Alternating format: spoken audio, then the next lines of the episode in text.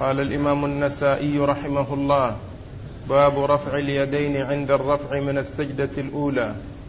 وقال أخبرنا محمد بن المثنى قال حدثنا معاذ بن هشام قال حدثني أبي عن قتادة عن نصر بن عاصم عن مالك بن الحويرث رضي الله عنه أنه قال إن نبي الله صلى الله عليه وسلم كان إذا دخل في الصلاة رفع يديه وإذا ركع فعل مثل ذلك. وإذا رفع رأسه من الركوع فعل مثل ذلك. وإذا رفع رأسه من السجود فعل مثل ذلك كله يعني رفع يديه. بسم الله الرحمن الرحيم. الحمد لله رب العالمين. صلى الله وسلم وبارك على عبده ورسوله نبينا محمد وعلى آله وأصحابه أجمعين. أما بعد يقول النسائي رحمه الله آه، باب رفع اليدين عند الرفع عند الرفع من السجدة الأولى. باب رفع اليدين عند الرفع من السجدة الأولى. مقصوده من هذه الترجمة واضح وهو أن أنه عند الرفع من الرفع من السجدة الأولى من السجدتين يرفع يديه عندما يكبر وقد أورد فيه حديث مالك بن الحويرث رضي الله تعالى عنه أنه آه، صلى الله عليه وسلم كان يرفع يديه حين يدخل في الصلاة وحين يركع وحين يرفع وحين آه، رفع سجده من السجود. وعند الرفع من السجود أي وعند الرفع من السجود آه، في ذلك كله يعني رفع اليدين. ومحل الشاهد منه قوله عند الرفع من السجود. عند الرفع من السجود يعني أنه يرفع يديه. وهذا إن إنما يحصل في بعض الأحيان لأنه جاء في بعض الأحاديث آه ترك ذلك كما سيأتي. وإسناد الحديث يقول النسائي أخبرنا محمد بن مثنى وهو العنزي كنيته أبو, مولى أبو موسى ولقبه الزمن وهو ثقة خرج له أصحاب الكتب الستة بل هو شيخ لأصحاب الكتب الستة فهو عنه مباشرة وبدون واسطة. وهو من صغار شيوخ البخاري توفي سنة 52 و200 قبل البخاري بأربع سنوات. وحديثه وحديثه كما ذكرت عند أصحاب الكتب الستة بل إنه شيخ لهم جميعا رووا عنه مباشرة وبدون واسطة. فهو من صغار شيوخ البخاري الذين أدركهم من بعد البخاري. وأما كبار شيوخ البخاري فهؤلاء لم يدركهم آه، آه، بعض آه، أصحاب الكتب الستة ومنهم من مر بنا بالأمس الفضل بن دكين أبو نعيم فإنه من كبار شيوخ البخاري الذين روى عنهم ولم يروي عنهم مثل النسائي لأن النسائي آه لم يدرك من حياة أبي نعيم إلا ثلاث سنوات لأن أبا نعيم توفي وعمر النسائي ثلاث سنوات وأما البخاري فقد أدركه في حال صغره يعني وعمره قريب من العشرين وروى عنه. وأما محمد بن مثنى فهو من صغار شيوخه الذين آه عاشوا آه في حياة البخاري زمنا طويلا ولم يكن بين ولم يكن بينه وبين البخاري في الوفاة إلا أربع سنوات.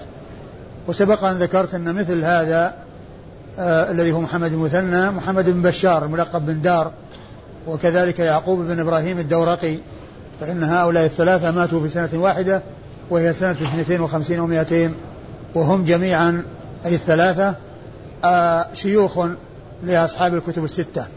عن حدثنا معاذ بن هشام. قال حدثنا معاذ بن هشام وهو ابن أبي عبد الله الدستوائي. معاذ بن هشام بن أبي عبد الله الدستوائي ومعاذ صدوق ربما وهم وحديثه عند أصحاب الكتب الستة. يروي عن أبيه هشام بن أبي عبد الله الدستوائي وهو ثقة ثبت أخرج له أصحاب الكتب الستة. عن عن قتادة. عن قتادة بن دعامة السدوسي البصري ثقة أخرج حديثه أصحاب الكتب الستة. عن نصر بن عاصم. عن نصر بن عاصم عن نصر بن عاصم الليثي وهو آه ثقة أخرج له البخاري في رفع اليدين ومسلم وأبو داود والنسائي وابن ماجه. عن مالك بن الحويرث. عن مالك بن الحويرث الليثي صاحب رسول الله صلى الله عليه وسلم وحديثه عند أصحاب الكتب الستة. قال ترك ذلك بين السجدتين. وقال أخبرنا إسحاق بن إبراهيم عن سفيان عن الزهري عن سالم عن أبيه رضي الله عنهما أنه قال كان النبي صلى الله عليه وسلم إذا افتتح الصلاة كبر ورفع يديه وإذا ركع وبعد الركوع ولا يرفع بين السجدتين. ثم أورد النسائي ترك ذلك بين السجدتين يعني رفع اليدين آه الذي الذي آه ورد في الحديث الذي قبله وهو أنه كان يرفع ورد في هذا الحديث أنه ما كان يرفع ومعنى هذا أنه كان يحصل في بعض الأحيان ويترك يعني يفعل ويترك ولم يكن مداوما عليه وإنما كان يحصل منه الفعل ويحصل منه الترك يحصل منه الفعل كما في حديث مالك بن الحويرث ويحصل منه الترك كما حصل في حديث عبد الله بن عمر بن الخطاب رضي الله تعالى عنهما. و وأما ال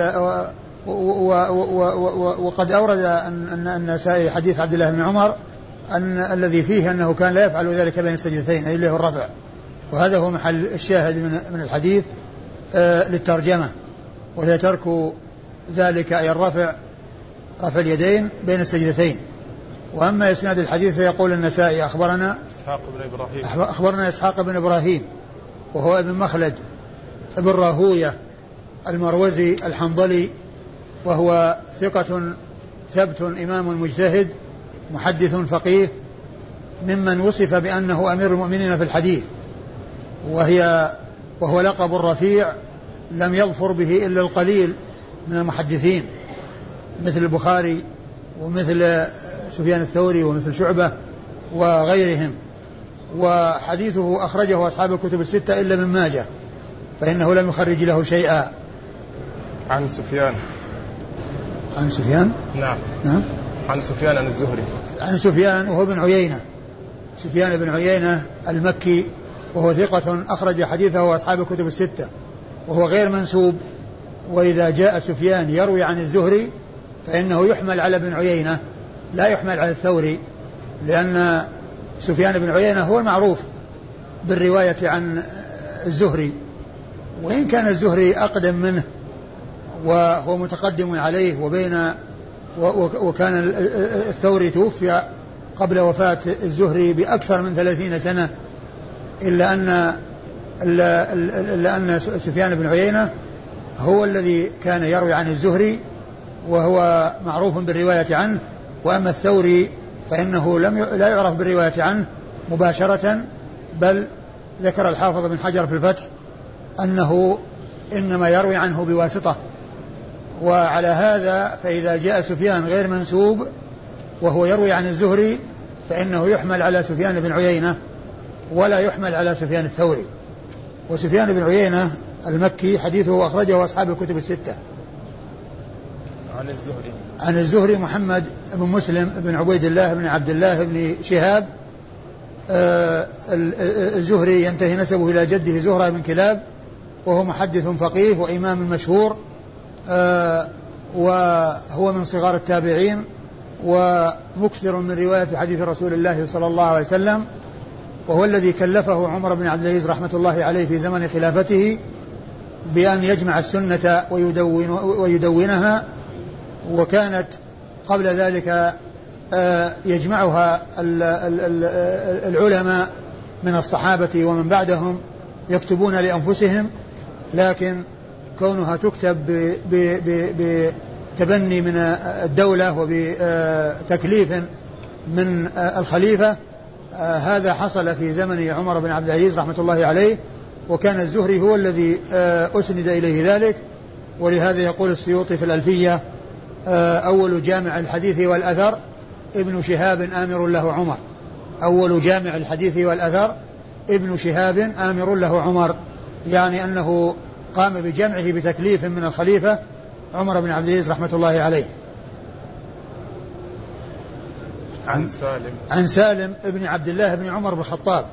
سالم ابن عبد الله ابن عمر ابن الخطاب وهو محدث فقيه وهو أحد الفقهاء السبعة المشهورين في المدينة في زمن التابعين على أحد الأقوال في الثالث لأن الفقهاء السبعة ستة اتفق على عدهم في الفقهاء السبعة وهم سعيد بن المسيب وسليمان بن بن يسار وخارجة بن زيد بن ثابت والقاسم بن محمد بن أبي بكر الصديق وعروة آه، بن الزبير وعبيد الله بن عبد الله بن عتبة بن مسعود. هؤلاء ستة اتفق على على عدهم في الوقاية السبعة. وأما السابع ففيه ثلاثة أقوال. قيل سالم بن عبد الله بن عمر هذا الذي معنا في الإسناد وقيل أبو سلمة بن عبد الرحمن بن عوف وقيل أبو بكر بن عبد الرحمن بن الحارث آه، ابن هشام. عن أبيه. عن أبيه عبد الله بن عمر ابن الخطاب رضي الله تعالى عنهما الصحابي ابن الصحابي آه، صحابي جليل وهو من صغار الصحابة وقد كان آه، عرض أو أو طلب من النبي صلى الله عليه وسلم أن يكون مجاهدا مع المجاهدين في سبيل الله عز وجل وذلك يوم أحد فاستصغر ولم يأذن له الرسول صلى الله عليه وسلم وأذن له بعد ذلك أي أنه من صغار الصحابة فهو وهو أحد العبادلة الأربعة في الصحابة إذا قيل العبادلة الأربعة.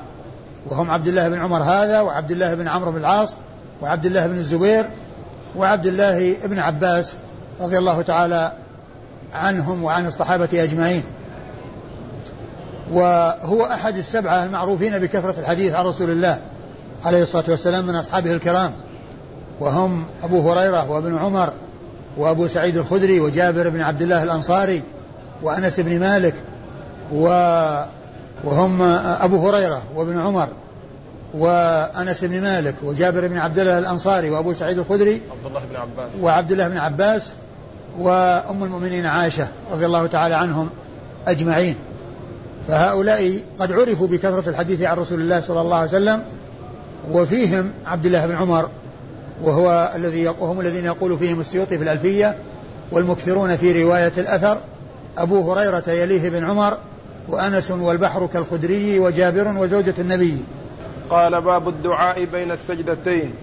وقال أخبرنا محمد بن عبد الأعلى قال حدثنا خالد قال حدثنا شعبة عن عمرو بن مرة عن أبي حمزة أنه عن أبي حمزة سمعه يحدث عن رجل من عبس عن حذيفة رضي الله عنهما أنه انتهى إلى النبي صلى الله عليه وسلم فقام إلى جنبه فقال الله أكبر ذو الملكوت والجبروت والكبرياء والعظمة.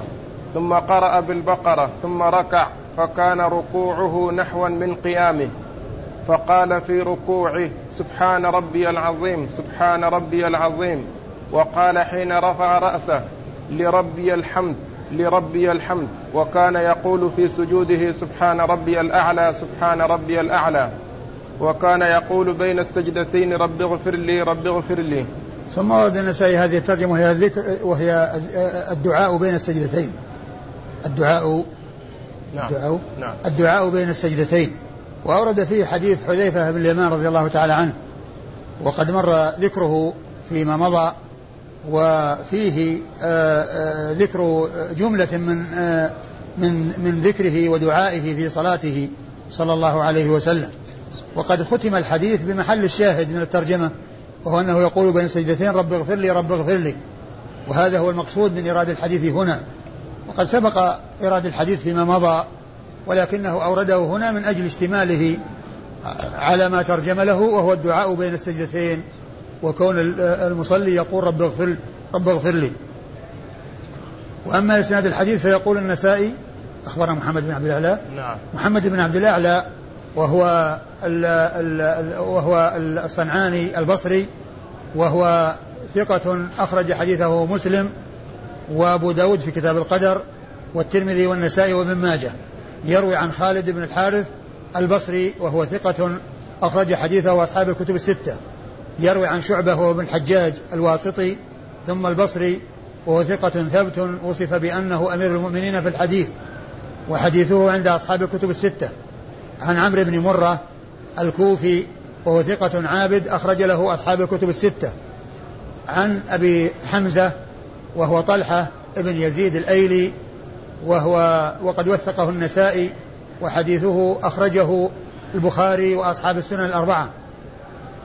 عن أبي حم عن عن عن رجل. من بني عبس وسبق أن مر الحديث فيما مضى وذكرت أن أن أن الأظهر فيه أنه سلة بن زفر العبسي وذلك أن سلة بن زفر عبسي وقد جاء الحديث عن حذيفة عند ابن ماجه وفي طرقه أو في بعض طرقه ذكر صلة بن زفر يروي عن آه، حذيفة بن اليمان.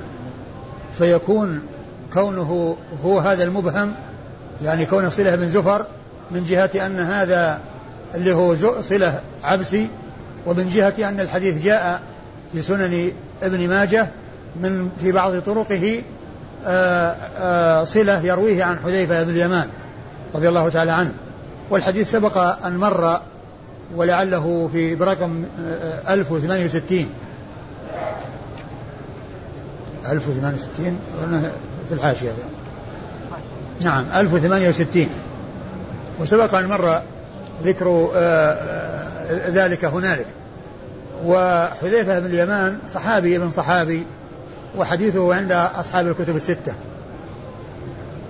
وصلة بن زفر حديثه عند أصحاب الكتب الستة. ثقة جليل حديثه عند أصحاب الكتب الستة. قال باب رفع اليدين بين السجدتين تلقاء الوجه.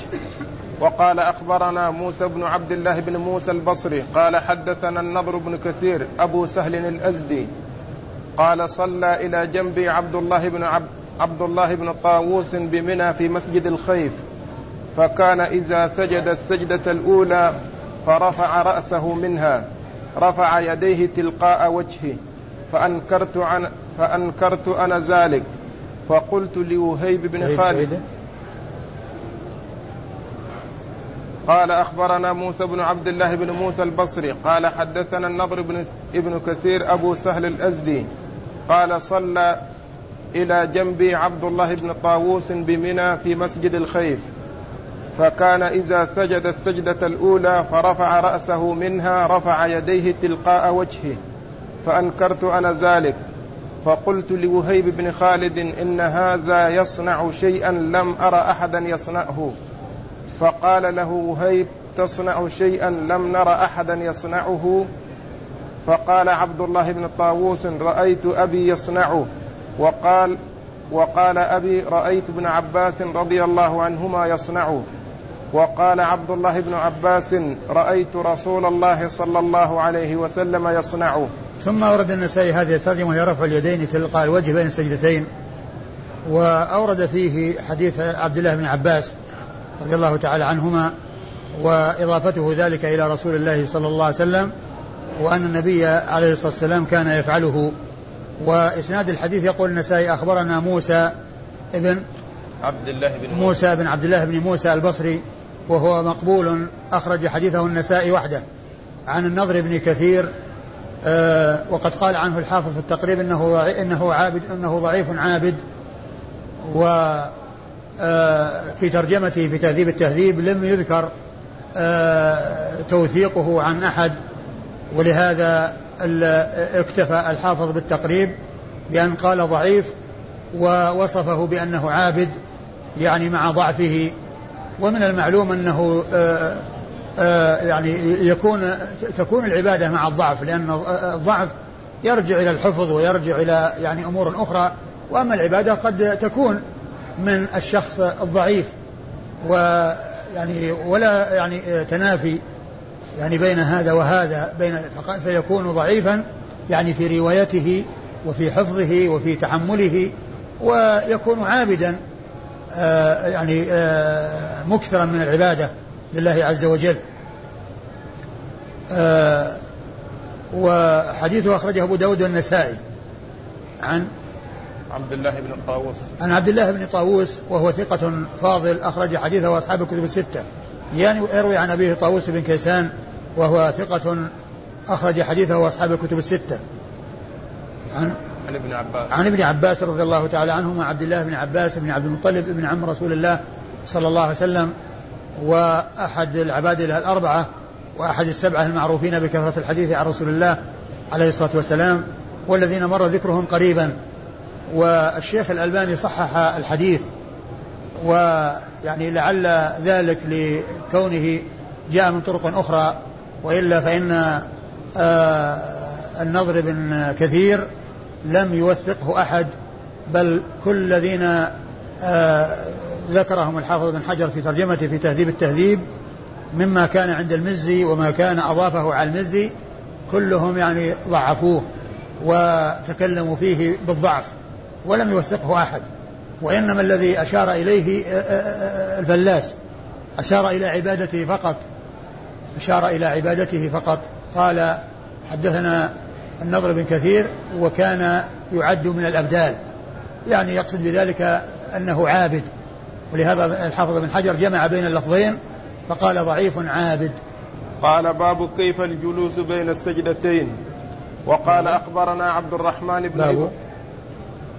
باب إيش؟ باب كيف الجلوس بين السجدتين وقال أخبرنا عبد الرحمن بن إبراهيم دحيم قال حدثنا مروان بن معاوية قال حدثنا عبيد الله عبيد الله بن عبد الله بن الأصم قال حدثني يزيد بن الأصم عن ميمونة رضي الله عنها أنها قالت كان رسول الله صلى الله عليه وسلم إذا سجد خوى بيديه حتى يرى وضح إبطيه من ورائه وإذا قعد اطمأن على فخذه اليسرى. ثم ورد النسائي آه هذه الترجمة وهي كيف القعود بين السجدتين؟ كيف الجلوس؟ كيف الجلوس بين السجدتين؟ والمراد من ذلك أنه يجلس مفترشا رجله اليسرى. يجلس مفترشا رجله اليسرى كما جاء في هذا الحديث. أنه كان آه، آه، يقعد إيش؟ أو أن أنه كان إذا سجد خوى بيديه. لا في الآخر. خوى بيديه حتى يرى وضح إبطيه من ورائه وإذا قعد اطمأن على فخذه اليسرى. وإذا قعد اطمأن على فخذه اليسرى.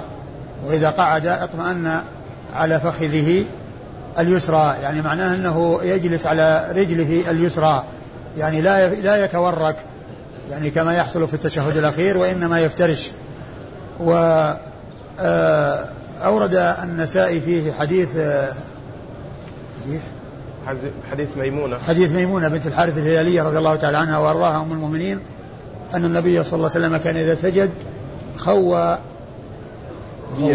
بيديه حتى, حتى يرى وضح إبطيه ومعنى خوى أنه يرفع بطنه عن الأرض ويجافي عضديه عن جنبيه حتى يكون ما بينهما خاويا يعني خاليا يعني حتى يكون هناك خلو يعني وفراغ بين الجنبين والعضدين وبين البطن والأرض وذلك بأن يسجد على أعضائه التي هي الركبتان واليدان وأطراف القدمين ولا يعتمد بيديه على فخذيه أو على جنبه وإنما يضعهما على الأرض ويجافي يجافي عضديه عن جنبيه فيكون الاعتماد على أعضاء السجود ولا يكون السجود كهيئة الكسلان الذي آه، تسجد أعضاؤه بعضها على بعض فتكون يديه على فخذيه وعلى جنبه وبطنه على يعني آه، فخذيه والأرض وفخذيه على ساقيه فيكون آه، آه، راكبا بعضه فوق بعض لم يكن معتمدا على أعضاء سجوده. و وإذا سجد وإذا جلس وإذا قعد اطمأن. اطمأن على فخذه اليسرى. نعم. الإسناد؟ قال أخبرنا عبد الرحمن بن إبراهيم. أخبرنا عبد الرحمن بن إبراهيم دحيم لقبه دحيم يعني جمع فيه بين الاسم واللقب بين الاسم والنسب واللقب. وكلمة دحيم مأخوذة من عبد الرحمن. وأحيانا تؤخذ الأسماء أو تؤخذ الألقاب من الأسماء. وكثيرا ما تكون الأسماء يعني الألقاب مأخوذة من الأسماء. يأتي كثير. ويأتي آه ذكر الألقاب لا علاقة لها بالأسماء. لكن هذا مما كان الاسم اللقب مأخوذة من الاسم. يعني دحيم مأخوذة من عبد الرحمن. ومثل عبدان مأخوذة من عبد الله عبد الله بن عثمان المروزي. لقبه عبدان ومأخوذ وهو من شيوخ البخاري ويأتي آه، ذكره كثيرا باللقب عبدان. يعني أن أن عبدان مأخوذة من عبد الله. وهكذا تأتي الأسماء الألقاب. أحيانا مأخوذة من الأسماء.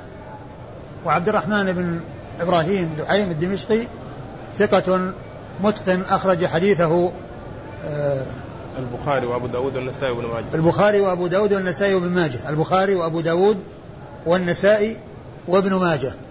ثقة حافظ متقن. ثقة حافظ متقن. متقن؟ أيوه. ثقة حافظ متقن. أخرج حديث البخاري وأبو داود والنسائي وابن ماجه. قال حدثنا مروان بن معاوية. قال حدثني مروان بن معاوية الفزاري. مروان بن معاوية الفزاري وهو ثقة آه ثقة حافظ كان يدلس أسماء الشيوخ. يدلس أسماء الشيوخ يعني أنه يذكر شيوخه عندما يروي عنهم بغير ما يشتهرون به بغير ما يشتهرون به فيكون في ذلك تعمية وتوعير للطريق التي توصل إلى معرفة الشخص.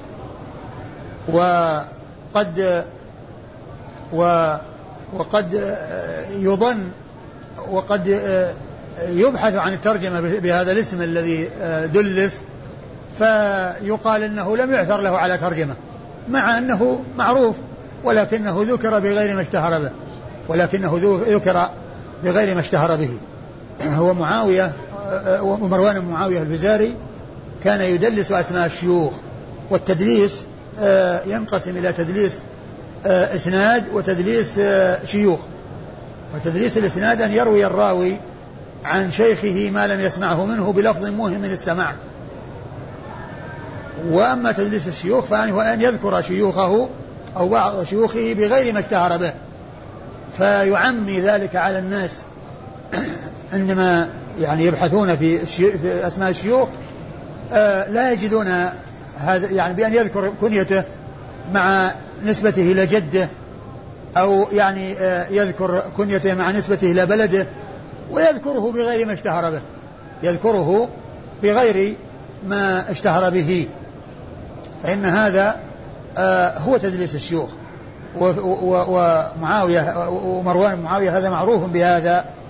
وقد سبق مرة بنا في المصطلح يعني آه أنه كان يدلس في روايته عن المصلوب محمد بن سعيد المصلوب. وكان يذكره بصيغ مختلفة. وذكرت أيضا أن منهم الخطيب البغدادي وكان يعني آه يفعل ذلك في ذكر شيوخه يعني يأتي بهم على صيغ مختلفة منها ما يشتهرون به ومنها ما لا يشتهرون به. وحديثه أي حديث مروان بن معاوية الفزاري خرجه أصحاب الكتب الستة. حدثنا عبيد الله بن عبد الله بن الأصم. حدثنا عبيد الله بن عبد الله بن الأصم وهو إيش؟ مقبول. وهو مقبول أخرج له؟ مسلم أبو داود والنسائي وابن ماجه. وهو مقبول أخرج له مسلم وأبو داود والنسائي وابن ماجه. عن يزيد بن الأصم وهو ثقة. قال له رؤية ولا يثبت هو نعم وهو, وهو قال له رؤية ولا يثبت و وهو ثقة. نعم. أخرج حديثه. البخاري في الأدب ومسلم والأربعة. البخاري في الأدب المفرد ومسلم وأصحاب السنن الأربعة. البخاري في الأدب المفرد ومسلم وأصحاب السنن الأربعة. عن ميمونة. عن ميمونة بنت و و ويزيد بن ال ال آه، آه، عن عن ويزيد بن الأصم قالوا هو ابن أخت ميمونة. يعني فيه صلة بينه وبين ميمونة رضي الله تعالى عنها وأرضاها. وميمونة أم المؤمنين هي بنت الحارث الهلالية.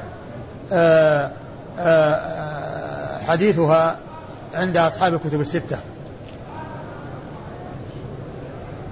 قال قدر الجلوس بين السجدتين.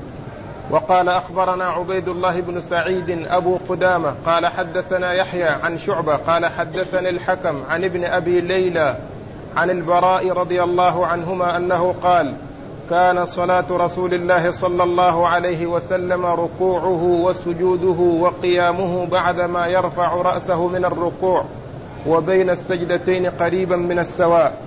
ثم أورد النسائي قدر الجلوس بين السجدتين. قدر الجلوس بين السجدتين وأنه يماثل يماثل الركوع ويماثل السجود ويماثل القيام بعد الركوع. يعني أن الذي يختلف في الطول هو هو القيام في القراءة التي هي قبل الركوع وكذلك في التشهد.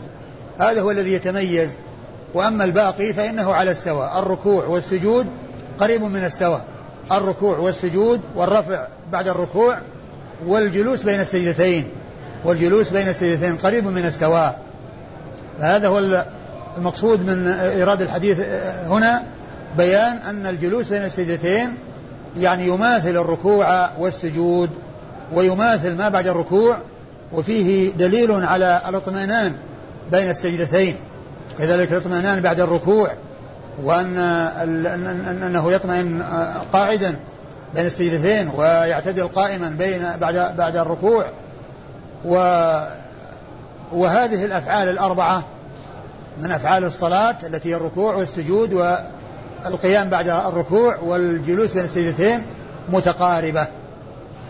وإسناد الحديث يقول النسائي أخبرنا عبيد الله بن سعيد أبو قدامة وهو اليشكري السرخسي وهو ثقة مأمون سني أخرج له البخاري ومسلم والنسائي. حدثنا يحيى. حدثنا يحيى وهو بن سعيد القطان المحدث الناقد. آه، حديثه عند أصحاب الكتب الستة. عن شعبة. عن شعبة بن الحجاج الواسطي ثم البصري وقد مر ذكره قريبا. حدثني الحكم. حدثني الحكم بن عتيبة الكندي الكوفي وهو ثقة أخرج حديثه أصحاب الكتب الستة. عن ابن أبي ليلى وهو عبد الرحمن بن أبي ليلى الكوفي وهو ثقة أيضا وحديثه عند أصحاب الكتب الستة.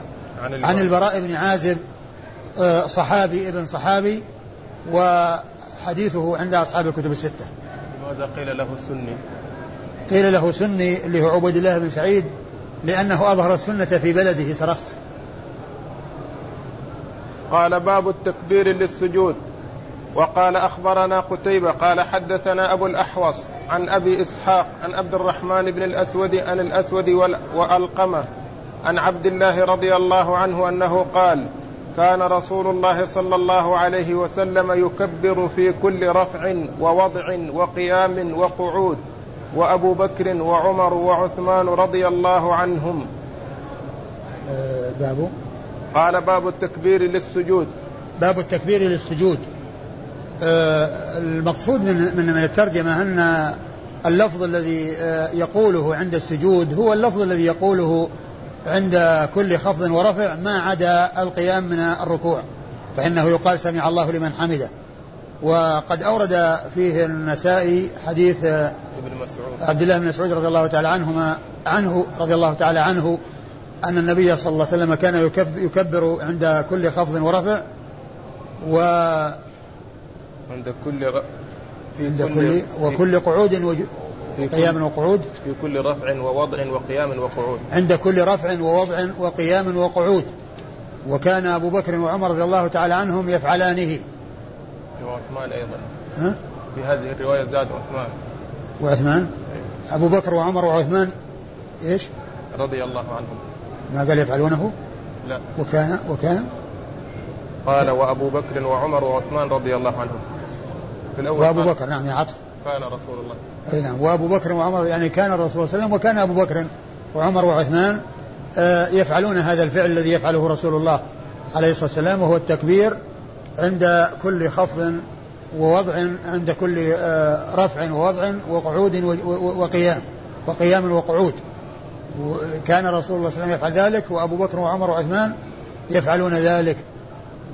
وإسناد الحديث يقول النسائي أخبرنا قتيبة. أخبرنا قتيبة بن, جم... بن سعيد بن جميل بن طريف البغلاني ثقة ثبت حديثه عند أصحاب الكتب الستة. حدثنا أبو الأحوص.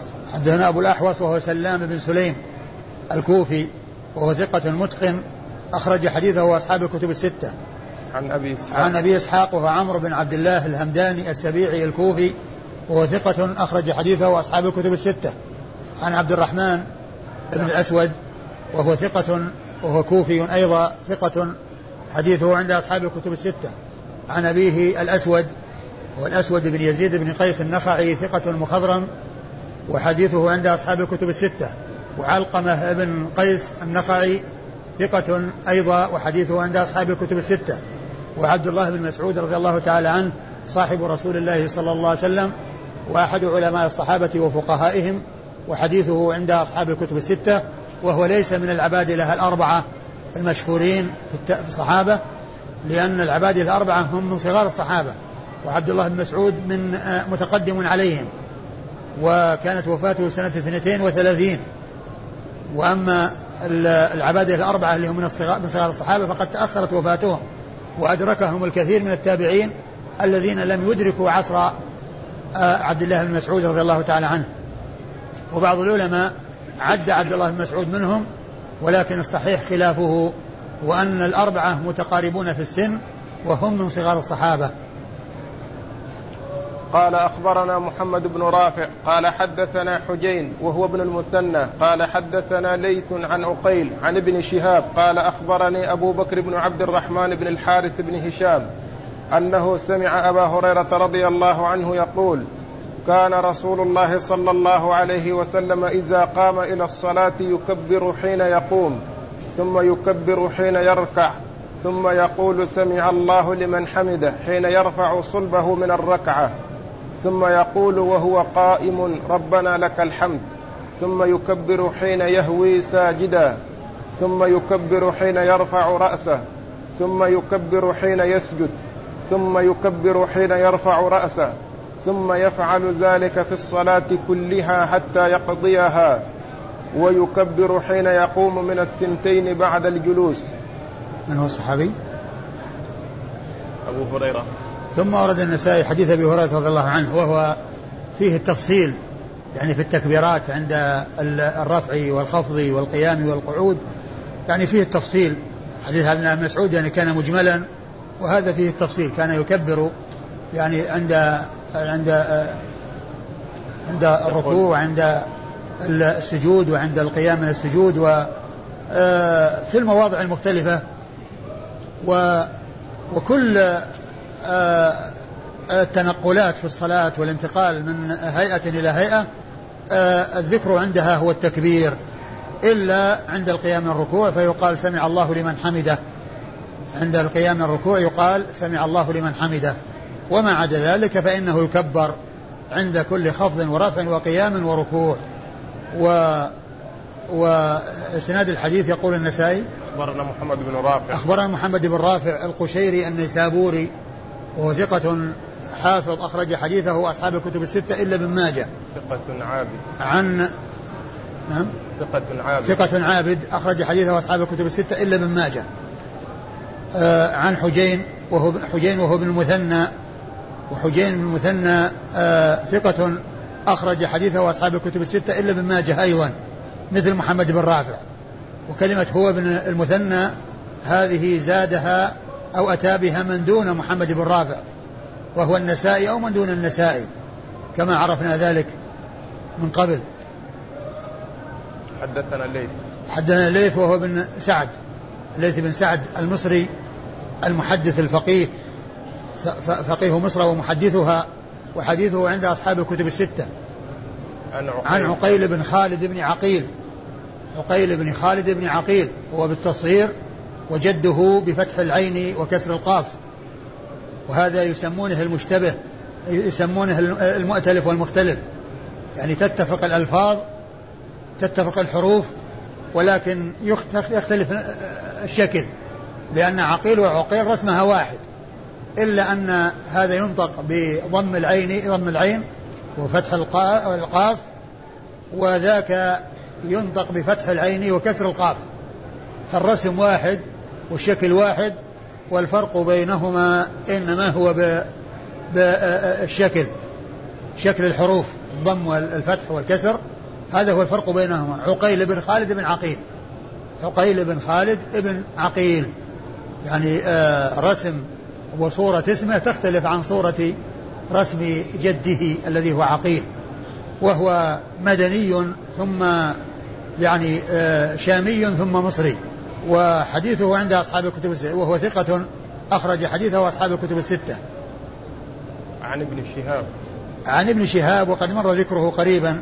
قال أخبرني أبو بكر بن عبد الرحمن بن قال أخبرني أبو بكر بن عبد الرحمن بن الحارث بن هشام وهو ثقة فقيه عابد أخرج حديثه أصحاب الكتب الستة وهو أحد الفقهاء السبعة على أحد الأقوال في الثالث منهم الذين مر ذكرهم قريبا. يعني فإن أحد الأقوال في السابع منهم أنه أبو بكر بن عبد الرحمن ابن الحارث ابن هشام. عن أبي هريرة رضي الله تعالى عنه صاحب رسول الله صلى الله عليه وسلم وأكثر الصحابة على الإطلاق حديثا والله تعالى أعلم وصلى الله وسلم وبارك على عبده ورسوله نبينا محمد وعلى آله وأصحابه أجمعين.